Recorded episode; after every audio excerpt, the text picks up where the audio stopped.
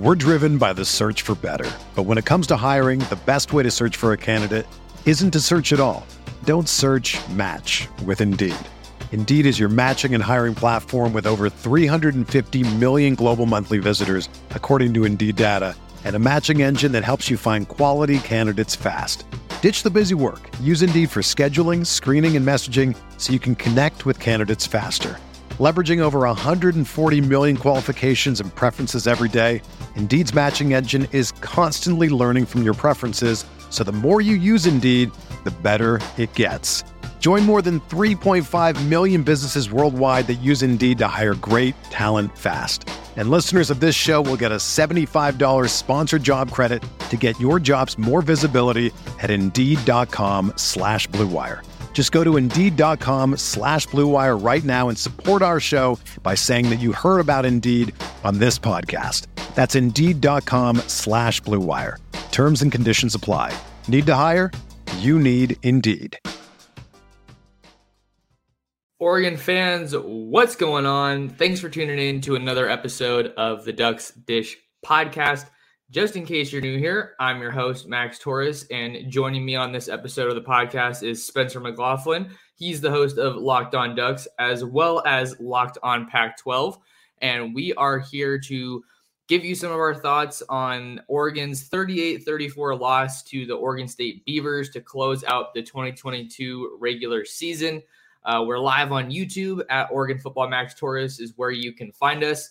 Make sure to like the video and subscribe to the channel. I'm trying to get to 2,000 by thing or not Thanksgiving by Christmas. That's my goal. Uh, hopefully we can make it happen. But appreciate your guys' support as always. Spencer, how we doing?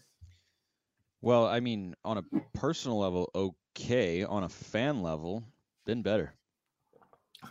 Yeah, no, it was. Um, I, I, was watching some of the highlights again this morning, and I just I can't believe they lost. I mean, it was so so doable for the second time, so winnable. Um, definitely didn't give you UW vibes because the defense collapsed just in a way we haven't seen in a while, which I'm sure we're going to talk about. But that that's that you know feeling of defeat I feel like, and just you know, the letdown is is kind of right on par with that, and the fact that it was the last game of the regular season, and everything else that's happened since the loss is uh, is definitely pretty rough. Yeah, I, I don't know if there's a more painful way to end the regular season, uh, not just with a loss to, to Oregon State, of course, which has happened just very infrequently for the last couple of decades. It's the the way that, that it went down, and, and not that they lost a close game that they should have won, but that they had a ginormous lead. It was late in the third quarter. You had a three possession lead to begin the fourth quarter, and Oregon State couldn't complete a pass. I mean, they completed in the second half more passes to Ducks than Beavers. And one of those completed passes to a Beaver ended up being a fumble. So the fact that the defense just utterly, I, I don't know if gave up is the right term, because I'm sure the guys were out there wanting to win, but it was it was a collapse. It was an absolute calamity that they allowed Oregon State to run the ball on, on them like that. The Beavs made no indication that they were going to suddenly start throwing, and we couldn't stop them. I, I mean, that was one of one of the worst. That and the Washington game, I put this game almost entirely on the defense. Special teams was bad. Offense was bad situationally, but that's how I rank it one, two, three. Defense first, special teams second, offensive execution third. Because at the end of the day, the offense put up 34 points, and they did some things that I that I did not think were good. But you put up 34 points. If you're going to be a conference championship caliber, cha- conference championship caliber program, 34 points should always be enough to win a game. I don't care who you're playing against. I don't care if you're playing Washington. I don't care if you're playing Oregon State. I don't care if you're playing Georgia or USC. If you want to be at that level, if you want to win conference championships, get back to Rose Bowls, get to the college football playoff, 34 points should always be enough to win you a game. And the fact that it wasn't is really disappointing. Yeah, I, I, agree with everything you said, Spencer. There's a lot we can get into here. Um, you know, usually I like to go, oh, hey, let's talk about the offense and defense and kind of some big picture stuff, but we're kind of just going off rip here. And I think that um, we can start talking about the defense. I think that's a great place to put it because if you do put up that many points as, you know, an offense, that should be enough to win the game. Um, especially just with the, the weapons that Oregon State has. Uh, I think outside of you know Martinez and Tre'Shaun Harrison, like there's really not anybody incredibly special on that team. That's just like and wow. Even, we, we even just, Tre'Shaun Harrison is like he's he's okay. Like if he were on the Ducks, he's probably not a top three receiver. He's not he's not a bad player. I, am not I'm not saying that. He was a one time I think Oregon verbal commit, went to Florida State, came to the Beavs. He's their number one. But like he and Devaughn Vele both for for Utah. I don't think he's quite as good as Vele, but I look at Troy Franklin, Chase Cota, and you know probably Kris Hutson. I don't think either of those guys w- would see more targets in Oregon's offense than any of those three. So like he's a solid weapon, but other than that, there are just no you know big big time players. Like Silas Bolden is okay, but really more as a fly sweep gadget guy than as as a true wide receiving threat. Like the passing weapons weren't there, but the passing defense that's been so bad this season, the last two weeks, Max has been superb, and the defense all around against Utah was amazing. But then the thing that has been their biggest strength all season long just suddenly folded, and I think you have to look at the defense with with the personnel, but you also have to fault the coaching staff here. Oh, 100%. And you know the the point that I was getting at earlier is like there wasn't a guy that was just so good or just doing so well they're like man like we can't do anything about this. Like you know we just have to kind of chalk it up you know guy makes a play like consistently. Um that was part of the reason this was such a shocking result. And then to your point i think you kind of jumped ahead of where i was hoping to get. Um but i mean great minds think alike right? The fact that the defense won them that game against utah and then they had three they forced three turnovers in this game against oregon state and they still weren't able to get it done. And the the just complete I don't even know the right word. I was gonna say transformation, but that's probably not the right word. Of the the run defense just getting absolutely eviscerated after being top top two for either the top run defense or the number two run defense in the conference the entire year and then, like you were saying, they were giving no indication that they were going to switch things up and pass the ball. It was literally like Oregon was on the opposite side of a couple games from earlier this season. I want to say the BYU game, maybe it was, or the UCLA game, when when Lanning was saying, you know, we were able to line up in 14J or you know line up in a certain look and say we're running it, and there's nothing you can do to stop it. And that's exactly what happened to Oregon.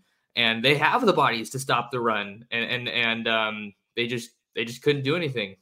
Yeah, the the only explanation because the Oregon State has a good offensive line, you can't look at the caliber of players Oregon has compared to Oregon State and say, yeah, well, you just you got you got outclassed. I, I've seen a lot of swirling narratives about like you know, oh, I can't wait for this defense once Lanning gets his players in there. There's a smidgen of truth to that, but there's enough talent there that this should be better than this in the Washington game and in this game. Do they need to upgrade in some areas? Yes. I think Casey Rogers and Jordan Riley are solid players, but are they dominant forces on the interior? No, they are not. I think DJ Johnson is a solid pass rusher. Is he a dominant player? No. Dorlus is like the closest thing to it, but even he has long stretches where he just kind of vanishes and you don't hear from him for a while. But then he has these these sequences where it's like, "Oh, that's the best defensive player on the field." So can they upgrade in that sense? Yes. But is that personnel, are those groups, is that group of guys so short of the talent we hope that Lanning and company are going to be able to bring in in the coming years that this is at all justifiable? Not even close. Not even close. Like those, you know, DJ Johnson was a mid to high four star recruit. Brandon Dorlus was a three, but he's playing like a like a four or five. Casey Rogers Jordan Riley are kind of like three star guys like that. But when we talk about recruiting, it always matters, right? Because why can't, say, for instance, um, why can't Cal compete with Ohio State? Because they don't have as good of players, and they would get mauled up front, right? Because they don't have the bodies up there. And in theory, here, Oregon has superior personnel in the front seven compared to what Oregon State has in the offensive line. They've done a very good job of developing that unit. But the, the long winded point I'm trying to make here is there is never a matchup within the Pac 12 where Oregon should look like they are outclassed. And what was frustrating about the Utah games a season ago was just that, right? And I think we saw Lanning and company do a really good job of making adjustments and ultimately getting getting that win, right? It, w- it was different in terms of what they were doing schematically, and that was a welcome change because last year you look at it, you say, wait, why is this team that has as much or more talent than every conference opponent they are going to play this season?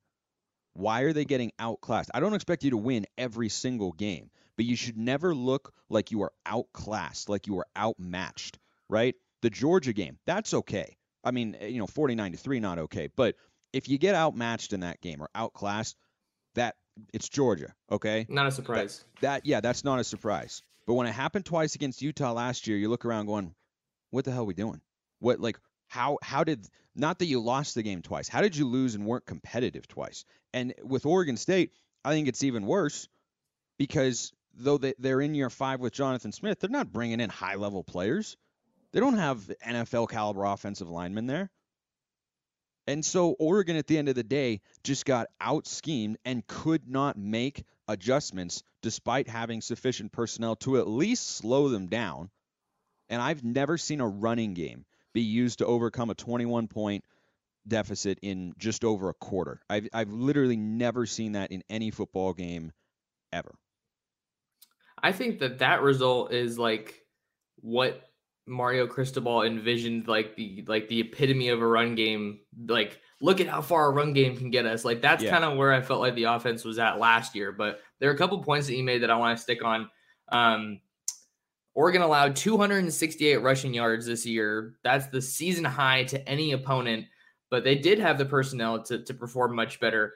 And you talk about the recruiting, which is always so, so important, but it's only half the battle. Once those guys get on campus, then you have to develop them to make sure that they're fitting in your scheme properly and you know you're getting them where they need to be because um, you know, I think it's a point that's been made a couple times, but it's maybe it's worth repeating. When coaches come in, they're not always working with quote unquote their guys, right? Like that's why it's so important that this 2023 class look at what they're doing. You know, they're loading up on the defensive line, they're loading up on edge rushers. They got Johnny Bowens, uh, you know, within the last week or so, and he's a big time talent on the D line. So I think you know there's there's some kind of uh, wiggle room there, but I mean not to to this degree. You know, you don't excel against the run the entire year and then just completely fall apart in one game um, for, because they're not your guys. That's not the point I'm trying to make. I'm just kind of trying to you know, look big picture and you know talk a little bit about the the recruiting and how that's obviously uh, a big role. And you know, the offensive line has been pretty solid under Jonathan Smith. Uh, you know, over these past five years. And are they bringing in the same caliber of player that Oregon is? No, they're not. Certainly not along the offensive line. But you know, that's just I think an instance where, to some degree, you just have to tip your cap because I think that you know Jonathan Smith is very much a a do less do uh, do more with less kind of a coach, I think, just because that's the coach you need when you're coaching at Oregon State. Yeah, and, and I, I think Jonathan Smith is a really good coach. I, I mean, you look at what he's done, he took it over and I I know we all remember that game formerly known as the Civil War in 2017. Like I would I was at that game and I mean, it was awesome on the one hand, but it was also it, it was pathetic. Like it was a pathetic football team that Oregon State had. They should have gone 0 12. I mean, it was to this day one of the worst Power Five football teams I've seen, right there with this year's Colorado team. Though I think this year's Colorado team was a little bit better. That Oregon State team only beat Portland State and they squeaked by them. It was it was a total mess, and it was a mess at a program, not a program, a program that is not a perennial power, is not a recruiting power. And Jonathan Smith has come in and he won two games, and then he won four, then he won five, then he won seven. Now he's won nine. That is a really impressive thing. I think he's a really, really good coach. And that is certainly a component as to why Oregon ended up losing this game. Because I think Lanning and his staff got worked in the third end of the third quarter to to when the game finally ended by a staff that has been doing this for several years versus he and his guys who have been doing it for not even a full season, now a full season, uh, of course. But I think that was a pretty big, a big glaring weakness in the game. You know, not kicking a field goal in the first half and trying a cutesy little pop pass on fourth and three. Right, oh, going forward is one thing, one thing, but running that play to someone who hasn't been in that sort of situation all season long in Troy Franklin, like you've run jet sweeps and pop passes to to Kris Hutson, but you haven't done it to Troy Franklin, and then suddenly you pull it out in that crucial spot. That's a growing pain of having a young off, young offensive coordinator who is who is of course down at Arizona State now, which I don't begrudge him for. It's his dream job. He was very emotional about it. Like he did a lot of great things for Oregon. Now we got to go find a new OC. It's the nature of being successful in a nationally relevant program. People are going to come for your coaches. They always have. They always will. That's how this goes. So I, I, I just think that Lanning is still learning some things, still learning about when do you kick, when do you not, when do you and but the biggest thing that they've got to be able to improve upon coaching is adjusting defensively because against making in-game adjustments. They come in with really good game plans. They came in with a game plan that though not perfect was good enough to beat Washington, was good enough to beat Oregon State. But then the coaches on the other side, the more experienced head coaches, Kalen DeBoer is in his third year as a head coach. He's done a lot. He's a really good X's and O's guy. Jonathan Smith is in year five as a head coach. They made in game adjustments to their plan of attack, and Lanning and Lupoi specifically on the defensive side of the ball haven't done it. The reason the Utah game I think went well is they got a little bit stubborn, Utah did, in what they were doing. Oregon also dominated the point of attack much better against that Utah def- that, against that Utah offensive line, but I thought the Utes and Oregon deserves some credit. But I thought the Utes, if I'd been a, a, Utah fan in that game, I would have said, "Man, it seems like we're not making an adjustment right? And when another coach makes an adjustment in game, we've got to be able to counter. And I think Lanning and Lupoi are, you know, working on on that sort of thing. Lupoi hasn't been a DC in a while. Lanning hasn't been a head coach before. It's concerning, but it's not, you know, throw in the towel, panic. This is a disaster. Like, no, they've made adjustments throughout the course of the season, and they have to continue to get better at that. And if given time, I think they can. And and one of the things too that comes to mind, Spencer, is you know a common point from Lanning following almost every game, maybe not every single game, but almost every game this year. What has he said? Great game, but don't feel like we've played a complete game, or like we feel like our best football is still ahead of us. And he said it all season long. All yeah, season and it, long. And that was obviously something that they had only been able to do, you know, once or twice, you know, just really sound commanding wins. Like, you know, the Colorado game, I think, is one you can point to, but that's against the worst team in the Pac 12. So, what can you really draw from that? So, like, that's something that, that, uh, you know, comes down to the coaches, quite frankly. So, I, I think we can, we can maybe split this up into maybe some offense and special teams and then some coaching. But I want to take a quick break here for those of you listening to us on the audio platform. Don't go anywhere. We got more Oregon football talk with my guy Spencer McLaughlin after this.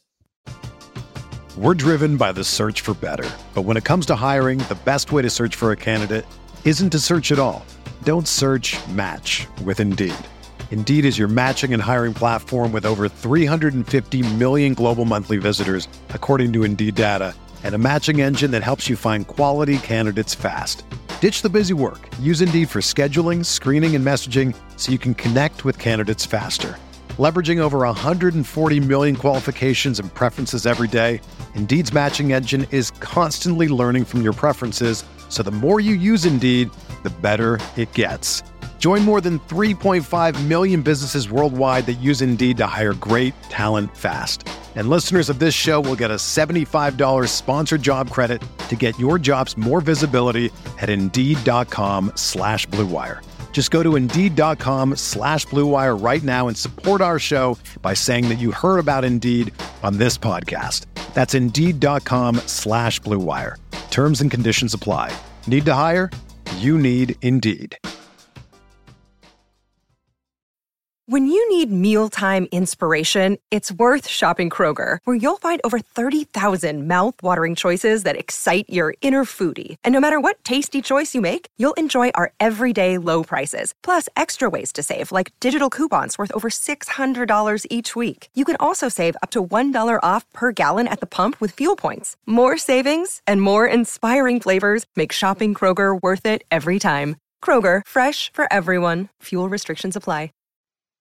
Welcome back to the Duck Dish podcast. I'm your host, Max Torres, breaking down Oregon's 38 34 loss to Oregon State to close out the regular season. Spencer, we started talking in the kind of the first half of the show about the defense, which I think was really the story of you know the the culprit in Oregon's collapse here that really did kind of feel like TCU levels of collapse. Um, but we got to talk a little bit about the offense and a little bit about the special teams too, um, because Oregon's offense did enough, but there were still some head scratching play calls like that uh you know fourth down run with Troy Franklin that you mentioned. I was also just wondering like he hasn't done that in the entire year. Why are you doing it now? Um, you could talk about how aggressive Lanning was on, on fourth down, 0 for 5 in this game.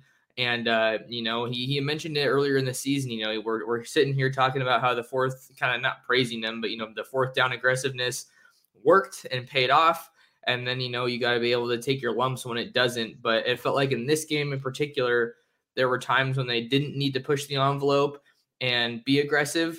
And, you know, as the collapse just got worse and worse, you know, those risks and gambles that didn't pay off really came back to bite them even that much more.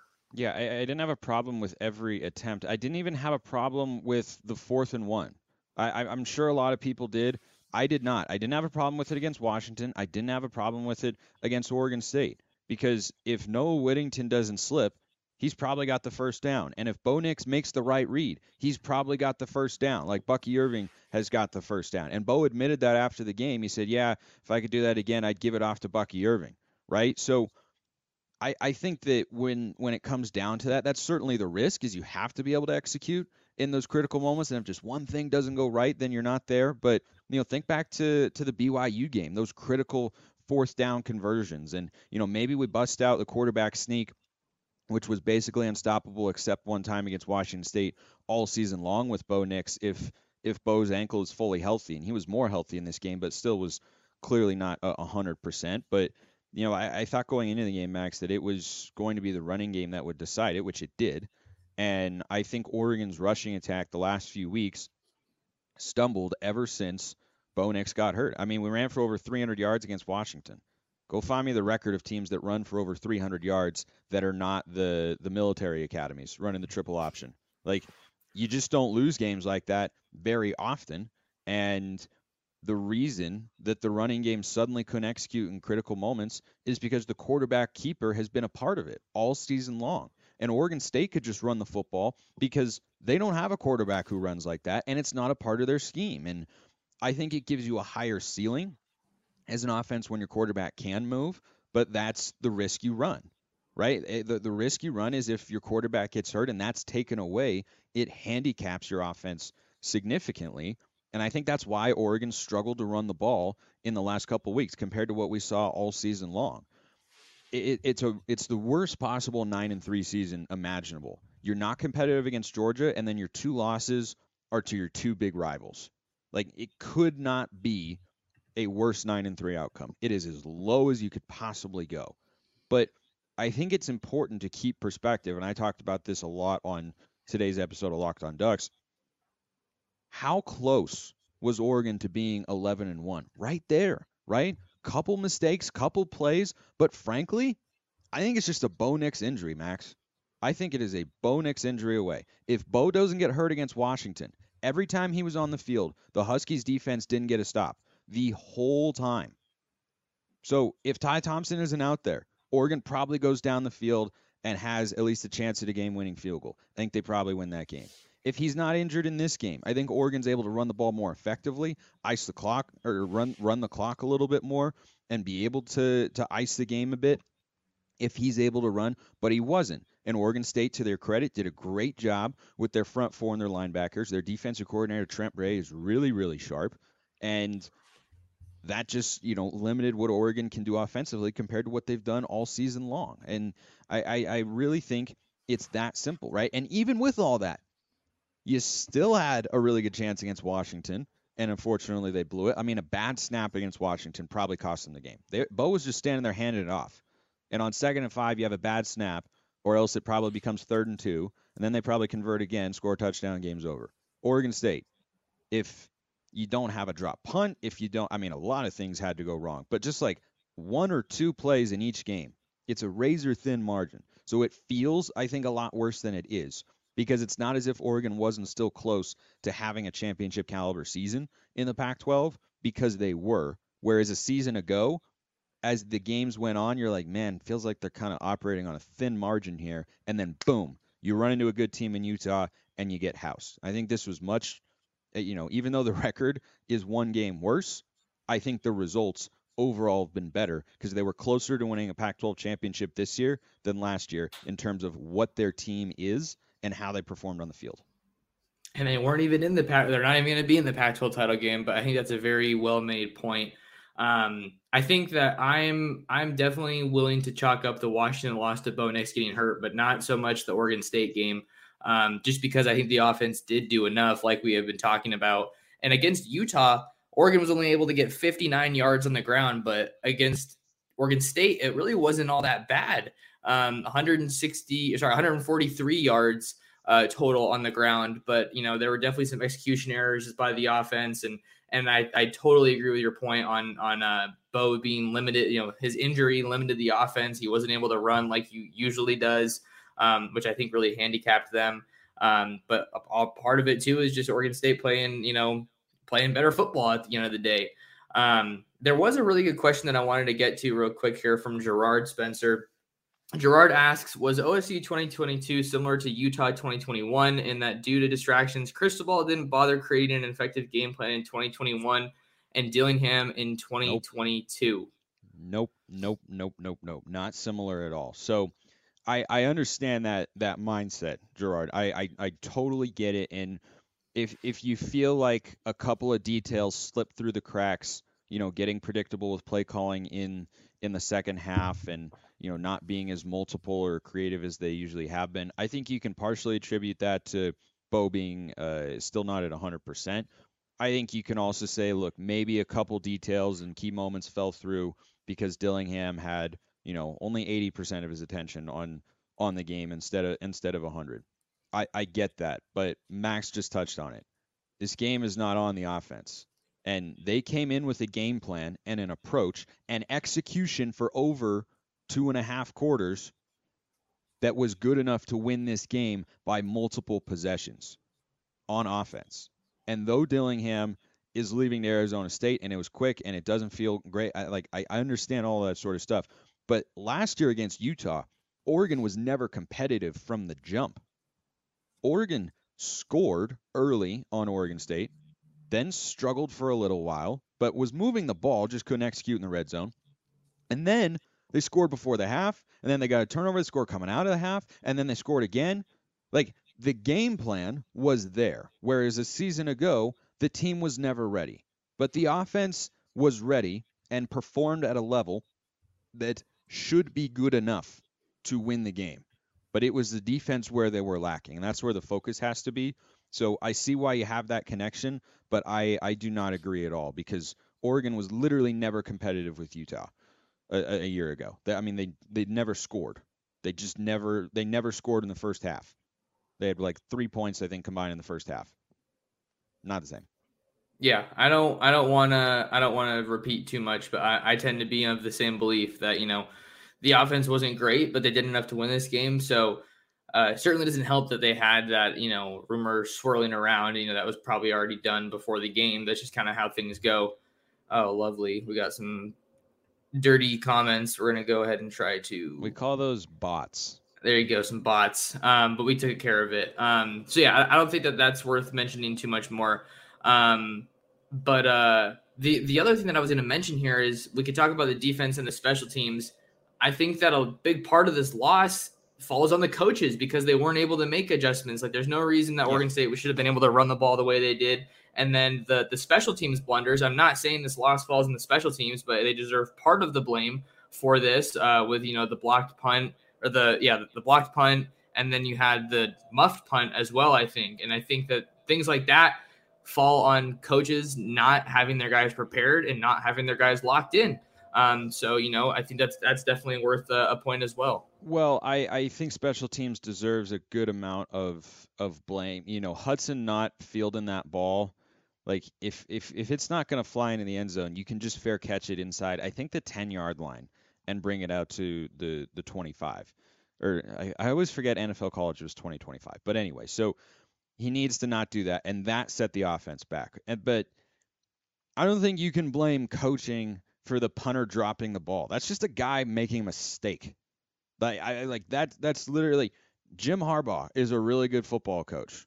Was it a coaching error? Like do you think they coach their punters to to be lax with it or to be nervous? Like Oregon was tensing up in that moment and a player who hasn't been on the field very much, I believe it was Adam Barry, is just he makes a mistake.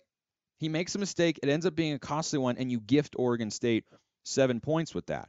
But prior, the offense not being able to move the ball was, was certainly a problem. But the biggest thing is the defense didn't. I don't know how we didn't just put eight guys in the box uh, at some point. How do you not put eight guys in the box and say, I dare you to throw the football? Ben Gulbranson threw two interceptions, and then they just said, you know what, we're just going to run it. And they ran it for what, like 15 yards of carry in the second half? I mean, it was absurd. It, it, it, was, it was absurd that they didn't make any adjustments at all. They just they kept having some deep safeties. You know, well, what if they throw? So what if they throw? You cannot let them keep doing what is working and what they want to do. And the the fact that it was not, I, am serious. You should have just gone eight men in the box and let your corners go out on an island, play cover zero. I didn't see Oregon corners when they did throw the ball get burned beat, get burned badly in this game.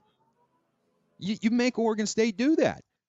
You have to force them to be balanced. It was just infuriating. It's like, wait, they're running the same three plays, and we're just not, and we're just not adjusting. And you know, it felt a little bit like the Washington game we were running soft zone. It wasn't working, and we kept running it over and over again. And it's just, it's it's like that scene in Bee Movie when the Jerry Seinfeld voice Bee is just banging his head against the wall. Maybe this time, this time, this time, this time, this time.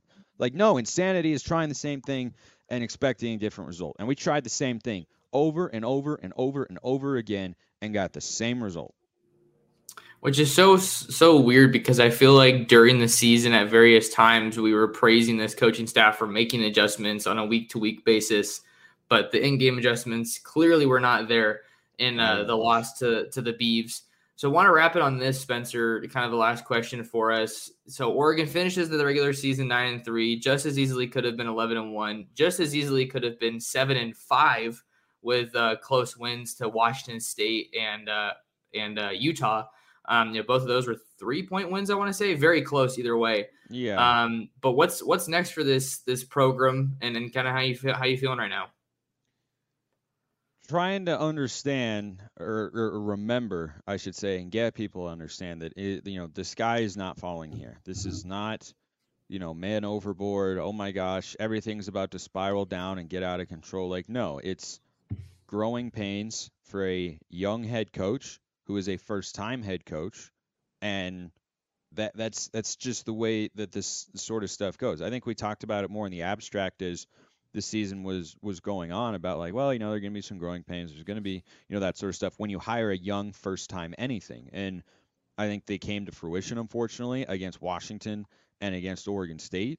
But I don't think anybody's as ticked off about it as Dan Lanning. I mean, I watched his post-game press conference, Max, and every time the Ducks lose, as they did twice in the last three weeks, they they have or Lanning has had a tendency to just seem more motivated, to just be more driven, and that's been his mo since before he even got to Georgia. Is the guy is just a go getter. He is a sink your teeth in and get into the nitty gritty of it and work harder and just try and be better. And I think he's going to continue to be better. And there's some mistakes he made this season. There are also a lot of good things that he did this season. Like this year's Oregon team, better than last year's Oregon team, even though there's a lot of the same players. It's important to remember that, even though there are still areas of growth, you still have a chance for a 10 win season, which is, you know, never a bad thing to be able to put up. I love college football bowl season. I would love to have a good matchup and, you know, get a glimpse at at players who might be more prominent next year because you'll probably have some guys sit out and get ready for for the NFL draft, which is just the reality of, of college football nowadays. So, and, and I think we saw that in the Alamo Bowl last year, right? I mean, Troy Franklin had kind of a breakout game, and Kris Hutson had a big game, and Dont'e Thornton had a big game, and Jeffrey Bassa had a good game. And those are all guys we've been talking about a lot this season. So I think there's there's plenty to watch for in the bowl game, and hopefully it's a it's it's a good matchup. You know, I, I think there there are a lot of different ways they can go. It depends on how the Pac-12 championship game goes. You know, if if Utah wins, then there will be probably two teams in the New Year Six from the Pac-12. I think there probably will be anyway, because if USC wins and goes to the playoff as they should, then Washington probably gets the Rose Bowl, and then Utah is probably and then Utah be Alamo Bowl, and then for the Ducks it'd probably be the Sun Bowl or the the Holiday Bowl. I'd rather have the Holiday Bowl personally, but um, that's that's that's just me. So I, I think there's you know one more football game that we get to watch. You only get to watch you know 13 to 14 or 15 of them in, in a given year. So I always enjoy them and want to look for you know stuff to, to talk about in the off season. But overall, it's still a successful year one for Dan Lanning and company because just because a team was good before and a head coach leaves doesn't mean the guy they bring in is going to have success. Look at Jay Wright leaving at Villanova basketball. They're two and five. Brent Venables going to Oklahoma. What'd they finish? Six and six? Something, not great. Something like something like that. Like it's not a given. So even though the cupboards were stocked well for Lanning and the staff in year one, it's still an encouraging sign that they played at this level really since the Georgia game. And I, I think that there's there's still a lot to look forward to. Uh, you know, go, going forward with Dan Lanning at the helm. Yeah, I, I think that year one is still overall a success. I think kind of my guiding, you know, not principle, but my you know mark, I guess you could say, for the season was you still want to be in contention for the Pac 12 title.